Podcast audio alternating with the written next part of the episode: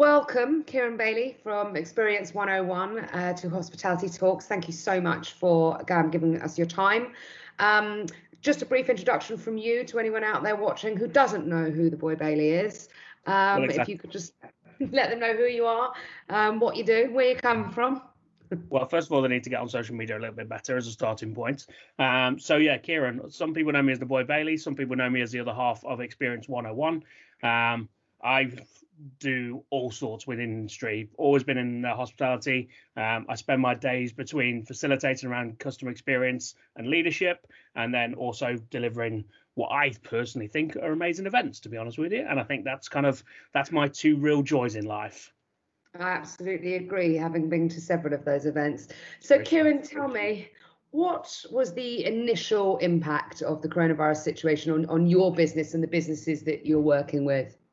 Well, I mean, from two, looking at it from both perspectives, from the facilitation, um, obviously you're kind of you're looking and thinking straight away, no one's coming into a room, no one's getting close to each other. Physical distancing was going to be a key part of what was going to be happening in the strategy. So that showed that immediately that was going to be coming to an end for a wee while. Um, and I guess that we were very much aware of this because we had an event planned for March 18th. So we've been thinking about coronavirus from about January the 1st. Um, and it's been a massive part of our conversations for a very long time now. So the impact for a starter was event cancelled. You know, I mean, we kept it going as far as we possibly could do, but that's that's a, a real problem for us. Even before the government said um, that we shouldn't be having gatherings, we were having the difficult choice of do we get 100 very cool industry people together and put them in a room? Is that a smart choice? And the answer was no.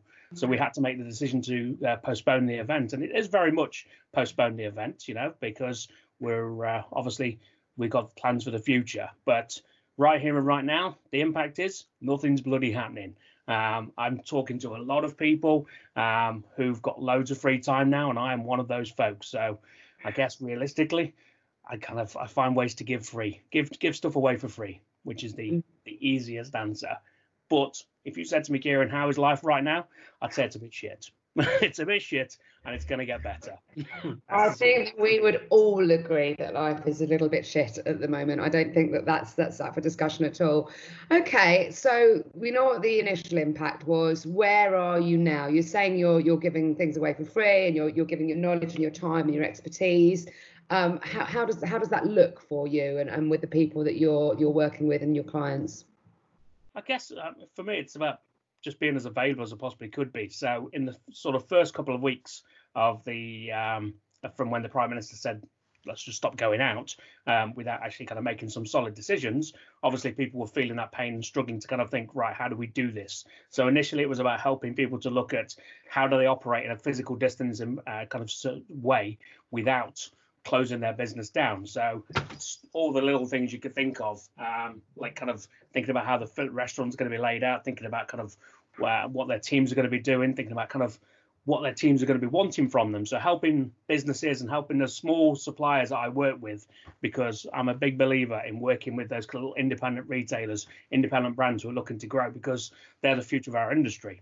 So did some work with those guys. Um, that obviously then kind of dries up because, well, everybody just closed. So then it's like, right, okay, what else can we do? Well, as I'm about to demonstrate in the next nine minutes, I love the sound of my voice. So I find a way to just put that out to action. So we put out some great podcasts uh, mm. called Surviving the Shitstorm, which I think you've just got to take the ball by the horns and just put it out there and say, what can we do? First guest on that was Jonathan Downey from Hospitality Union um, which for me set the tone of what we were going to be aiming for. And it was about it's about looking for those people in the industry who've got ideas, who've got kind of a little bit of hope and inspiration to share, and giving them a platform really. So whilst yes, I do love the sound of my voice, it's not about that. It's about finding the opportunity for the the people who really can share ideas and inspiration. So the mm. podcasting's been good. Um, still doing one-on-one coaching with some people.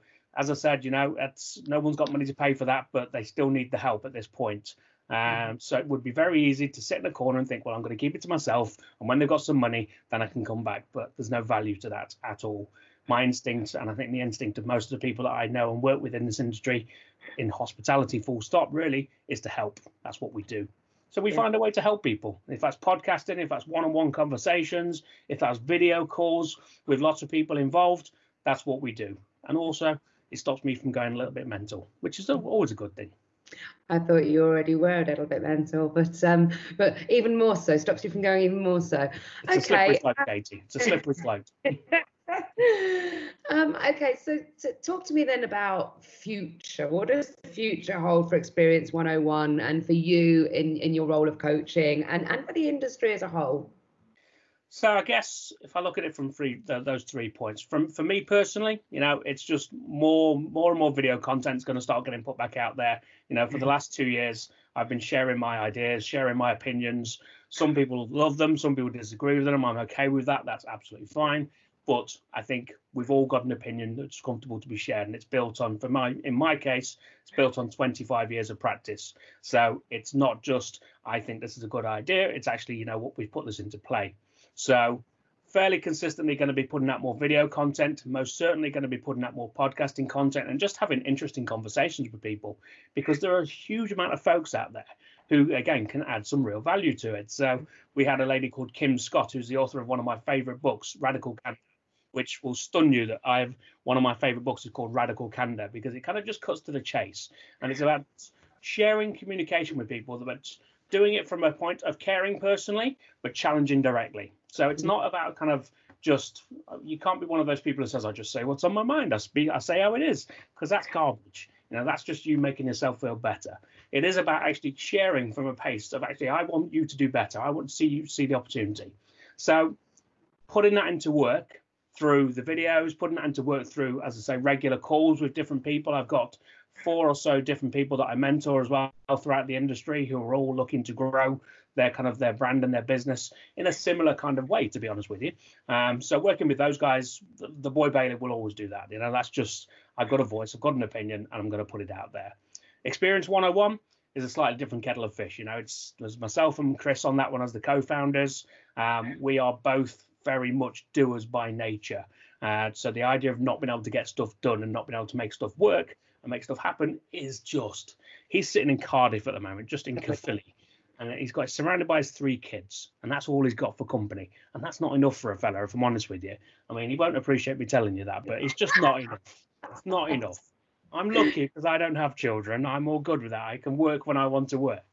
But EXP, we are now shifting. Obviously, you know, we're going to be going in the next few months. We're going to be delivering some different speakers. So next week, uh, Wednesday the 22nd, we've got our first speaker called a guy called Jim Knight, who wrote again a great book called Culture That Rocks, mm-hmm. and he was the L&D uh, director for Hard Rock Cafe uh, worldwide. He's an amazing dude. He's very American. You know, I love him for that. He's very excitable. You know, if, if we get excited, he like amps it up to about 15. Um, but he's going to talk about culture and he's going to talk about kind of why the culture of your business is so important right now. Mm-hmm. And I think when we think about kind of what it looks like coming out of the other side of this, the culture of our business is absolutely integral. If we haven't put the work in up until this point, we're fundamentally going to be knackered anyway. Now we've just got to build on what the good work that we have done. So he's going to be talking about kind of how we can still engage with our people at this point, even though they're furloughed and they're off out in various different corners of the world. We can still connect, we can still share, we can still keep those relationships hmm. alive. Because for most of us in hospitality, the majority of our relationships come from our work. You know, hmm. most of us met our wives, partners, boyfriends, whatever. That's where it was. That's how it happened. So Jim's going to help us talk about that. And that for me is a big part of where we're going to be focusing our attention. It is hmm. that kind of thinking about the culture of your business and thinking about what it's going to look like when those doors do reopen. Because no matter how it feels right now, those doors are going to reopen. That's it. You know, we sat and I had one of these conversations with Mark McCulloch, and I think he uh, he he was on one of your one of your pods, yeah. and we talked about it. He was uh, first of all, he was amazing. You know, that's that's always good. You know, yeah. I mean, as the other half of the uh, finest Proclaimers tribute band out of there that we form, he does well. I'll give him his dues. Two big blokes with beards and glasses. You know, we're ticking boxes. but we were talking about this, and we were talking about the fact that this is a massive opportunity for reset for the entire industry. We can look at the way mm. that we work, we can look at the things that we do, and we can do better. There is mm. a huge opportunity here for us to just take a little step back and think, right, okay, that was good, but what could we do more? What could be, what how, how do we amplify that up just a little bit further? So when those Yeah. people walk back through the door, the guests they walk back through the door, and they are going to be reticent about doing that. There's going to be, I, I reckon, you know, it's going to be a slow open. There's no getting around that at all. I think it's going to be a very measured and controlled response from the government, which I don't give them credit for much, but I guess I'm going to have to give them credit for that because it's going to need to be. Yeah. Um, but I also think that even if they didn't do that, I think the public's going to struggle with the concept of having been told for six weeks at least, stay by yourself, do not engage, do not communicate, do not get in touch, do not do not come together, to then flip it back on its head all of a sudden because there's going to be some fear. Yeah. So we're going to have to challenge that. We're going to have to try and give people reasons to come back into our businesses and come back into our brands. And I think most of us have got good reasons in the fact that if we deliver amazing food and uh, amazing service, then the experience will just draw them in and the memories of that. And I think I've been talking over the years um, about the concept of kind of making memories, not stories. If we've been making memories with our people and with our guests and with our team, they're going to be sitting there and they're going to be they're going to be relying on those memories right now to get them through this dark time. So if they're Yeah. doing that and they're keeping it in their head and they're keeping it at the forefront of their thinking, well, when we get back in front of them, get the opportunity to get back in front of them, all we're going to have to do is throw 50p in the meter, and hopefully they're going to come back on board. So it's going to be it's going to be an interesting time. I think there's no getting around it. I think those folks who are looking at and thinking, yes, reset, do better, be better, because no matter how good you are, and there are some amazing people out there, we can always be better. I think as Leon have demonstrated right now, as Tim at Mhm. Yummy has demonstrated, without a, a shadow of a doubt, there are Yeah. people out there doing amazing things who are now looking and thinking, right, how do we make this better for next time round? I Mm. spoke a lot there, didn't I? Kieran Bailey from Experience 101, thank you so much for your time, for your energy, and your passion. And I look forward to having a, a meal and a glass of wine with you when all this is over. Cannot come soon enough, Katie. It cannot come soon enough. Amazing. Thank you, Marge, for having me. I do really appreciate it and uh, for letting me talk about the things that I love because I don't get to do it enough right now. So it's always a bonus to be able to do that. You're very welcome. Thanks for your time. Thank you, love.